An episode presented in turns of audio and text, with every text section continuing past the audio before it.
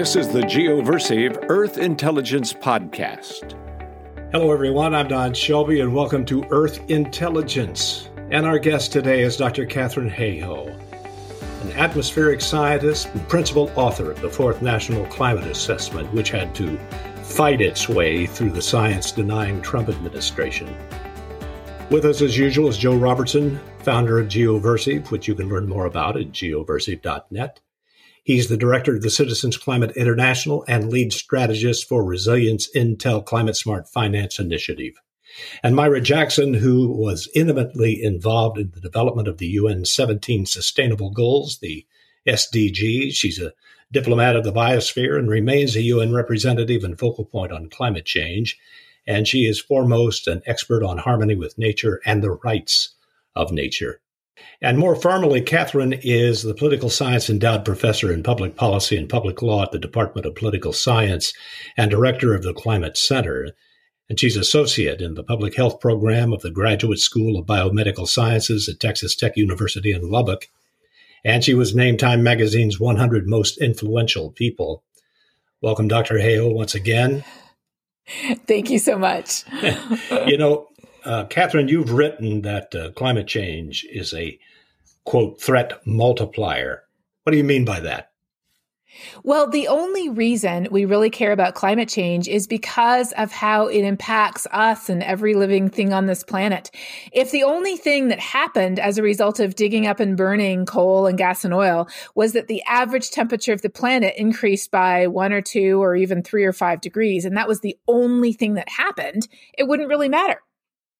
But why we care about climate change is because it takes everything we already care about today, beginning with the sustainable development goals, beginning, beginning with poverty, hunger, access to clean water, including gender equity, access to basic healthcare, education.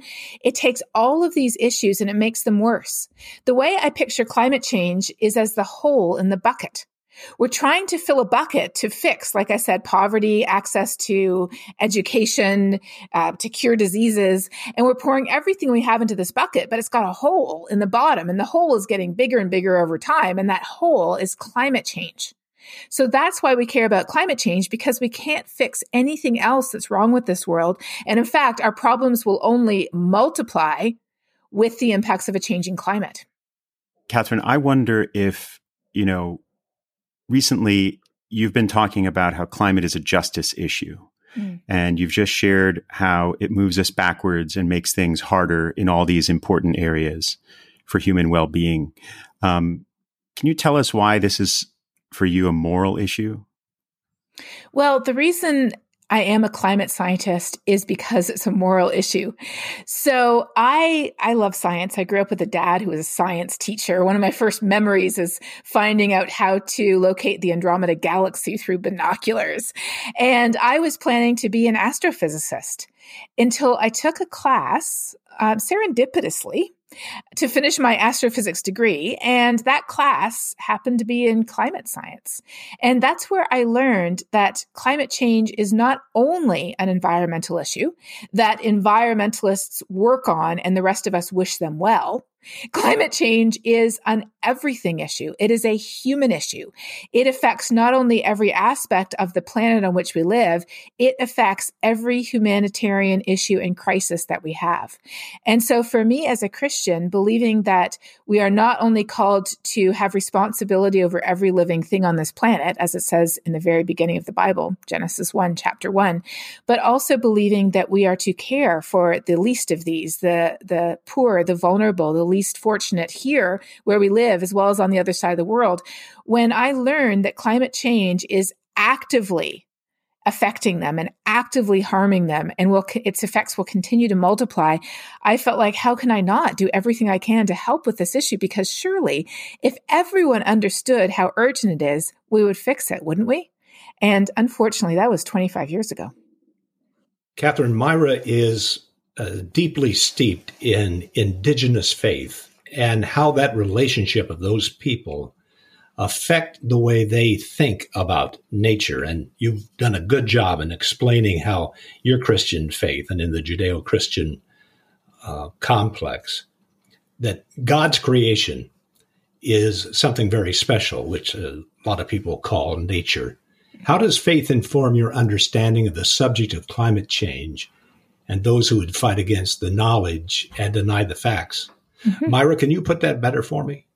I actually think you did quite well uh, in in approaching that question. And you know, I think probably what uh, what Katharine can help us with is that view of connection mm-hmm.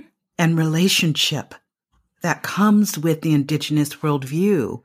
And actually, as you mentioned in, in, in referencing Genesis, but we go right to Noah being called to gather every creepy crawling thing in pairs from all of creation to come on the ark. If that wasn't a signal to us that there was uh, relevance to everything in existence, what else? Absolutely. So often we think about issues from our own cultural perspective without any awareness of how thick the glasses are that we're wearing. And so exposure to and conversation with people who come from different perspectives is so important because it's like the traditional fable of the blind man and the elephant. We might have a good understanding of the left rear foot of the elephant based on our culture, our tradition, our understanding, our science. But uh, another group might understand the ears or the trunk or the back or the tail much better. And so I feel very privileged to be able to be part of the Department of Interior's Climate Science Adaptation Centers, which work with Native American tribes to look at conservation, at sustainability, at management of land, water, and air and ecosystems on natural lands. So we have the Chickasaw and Choctaw nations as full partners in our climate center. And of course, those being nations located in Oklahoma, they have already endured massive climatic upheaval through either forcible or coercive transportation from their native lands to Oklahoma, um, and have already had to change everything from the food that they eat to the traditional uh, plants and animals that they use. Um, but through it all, they have a concept which I'm sure you can speak to more, Myra. That concept of um, that the Iroquois voiced so beautifully in Seven Generations, that we are really here not just on behalf of ourselves at this time, but we are part of a continuous line of people who who we truly believe have a special role in, in having responsibility over this planet on which we live.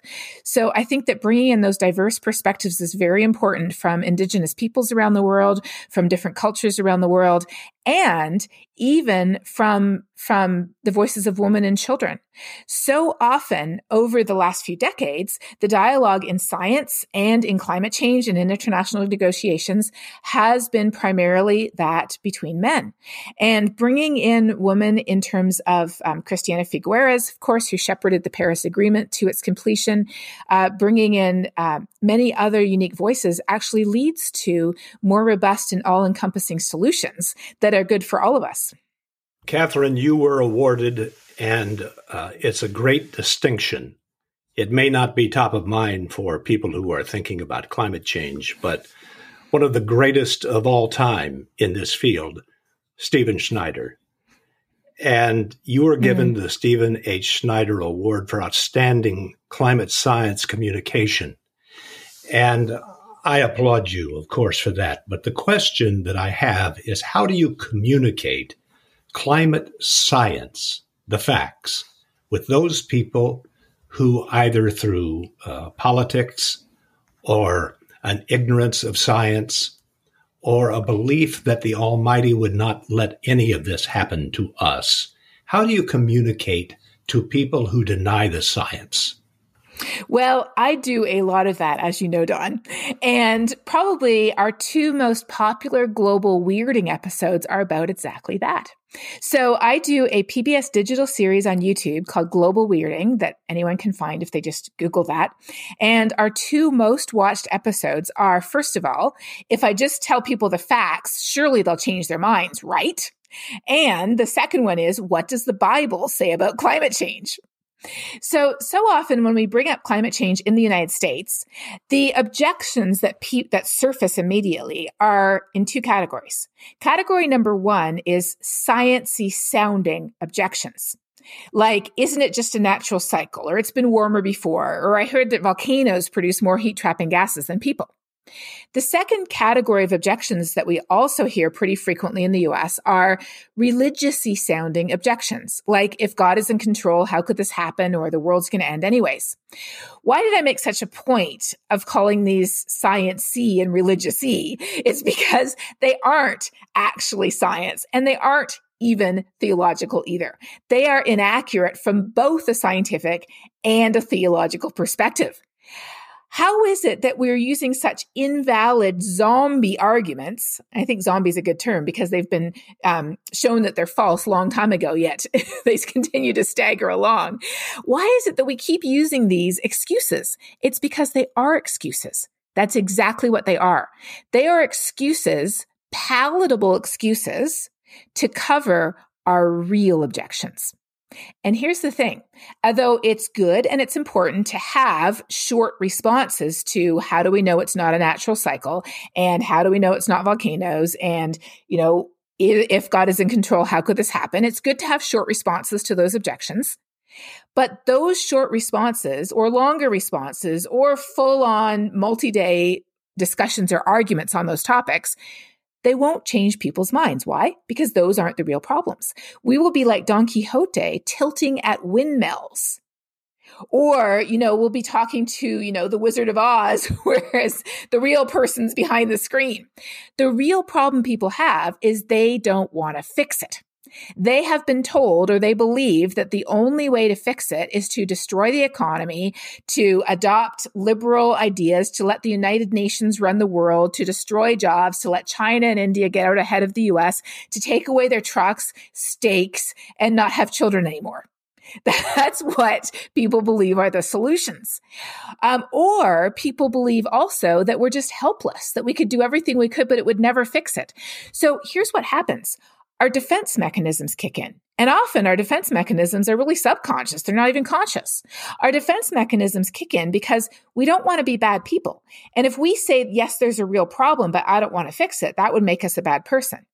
Our defense mechanisms also kick in when we don't think there's anything we can do because we can't sustain the anxiety long term of feeling like there's this huge global problem and somebody told me to change a light bulb. I mean, obviously that's not going to fix it. So there's nothing I can do. So I just kind of check out. So our defense mechanisms are to come up with and adopt the sciencey and religiously sounding objections that we are fed by thought leaders who we trust and whose values we believe that we share because they help us to cover our feelings of fear, guilt, inadequacy, and our personal sense of, well, I like my life just fine and I don't want anybody messing with it. Thank you very much. So what is the solution then? The solution is to go past the windmill, to peek behind the curtain.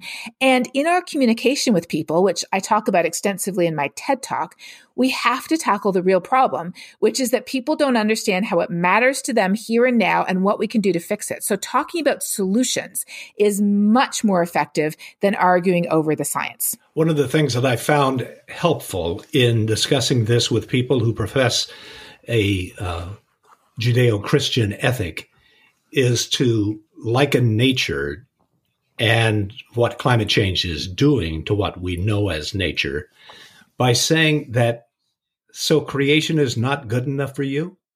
What God created yeah. is not good enough for you? That you wish to destroy it? Isn't that like sticking a sharp stick in the eye of God? And it does set him back a minute. Do you ever use that kind of argument? Um, I I typically don't go um, don't go immediately for that but but i do take a similar approach because what you're doing don is exactly what we need to do you're starting with a shared value the value that you're starting with implicit to what you just said is that christians believe that what god created is good because the bible says that and so you're starting with the shared perspective that what god created is good and that the concept of stewardship is essential to who we are. That's kind of the subtext to your argument there. So once you're talking to somebody who shares those values, you can speak to those values. And that resonates with them very strongly in a way that simply speaking to the facts of the science or speaking from a very different values perspective does. Yes. What what a conversation this is already.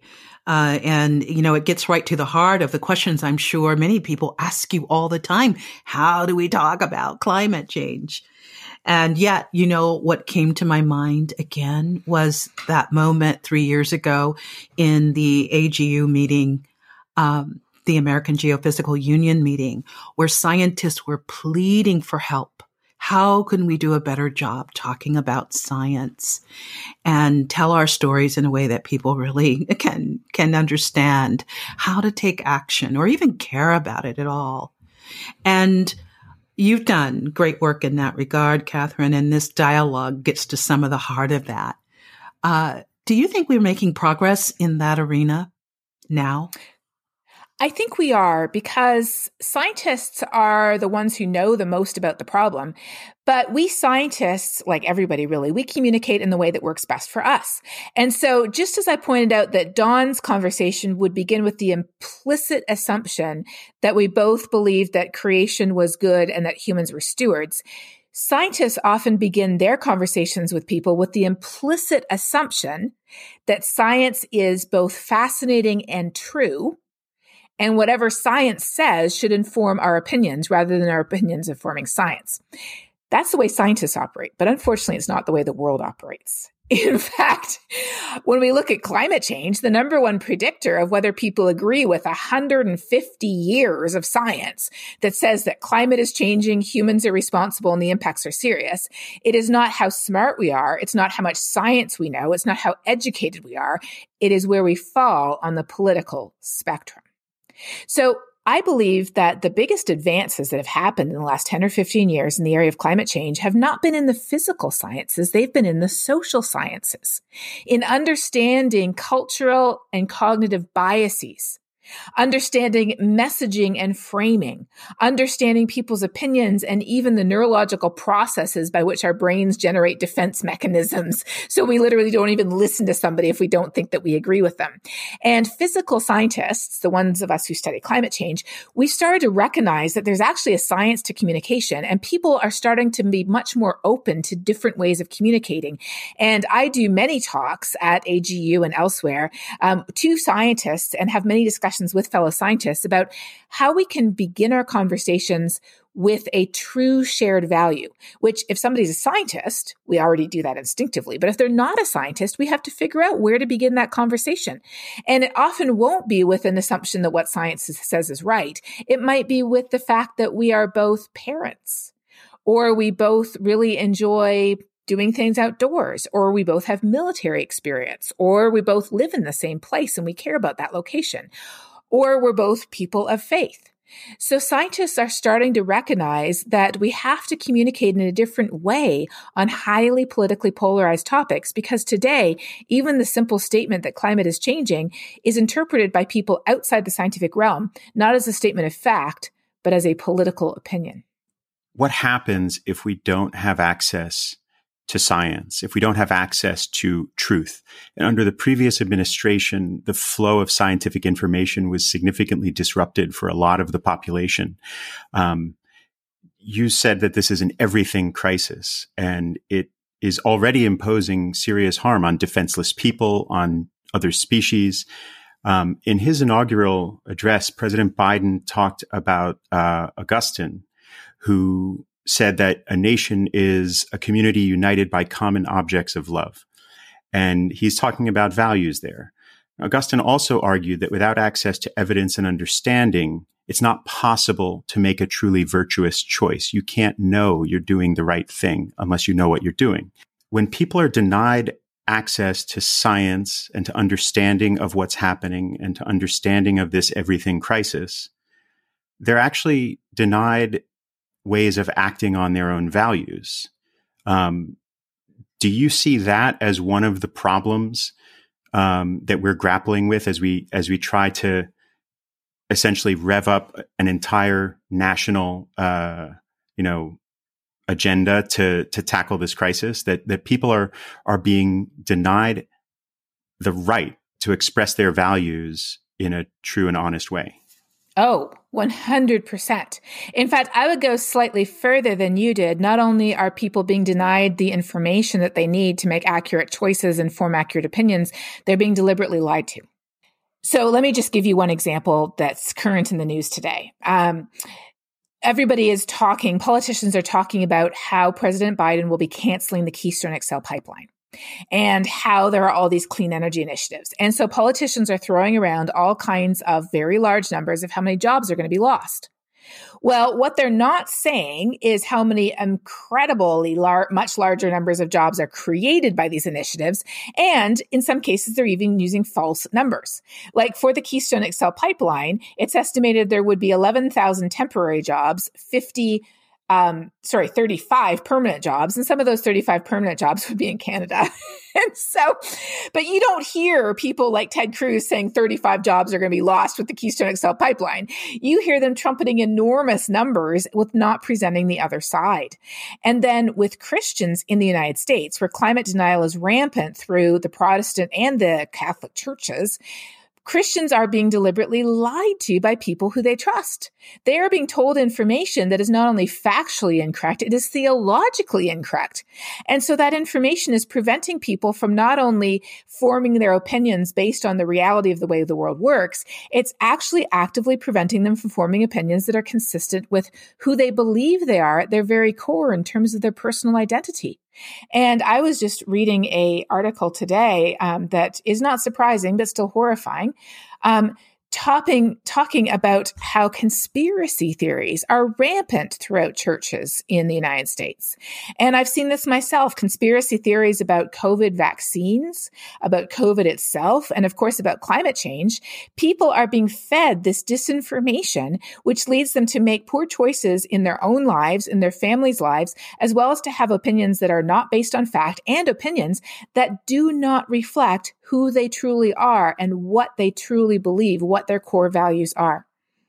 I was in a conversation with Mike Mann the other day, and uh, you know Mike very well, that his effort over the last five years has been toward optimism and hope, but based primarily in the hope that there would ever come an administration that would take climate change seriously.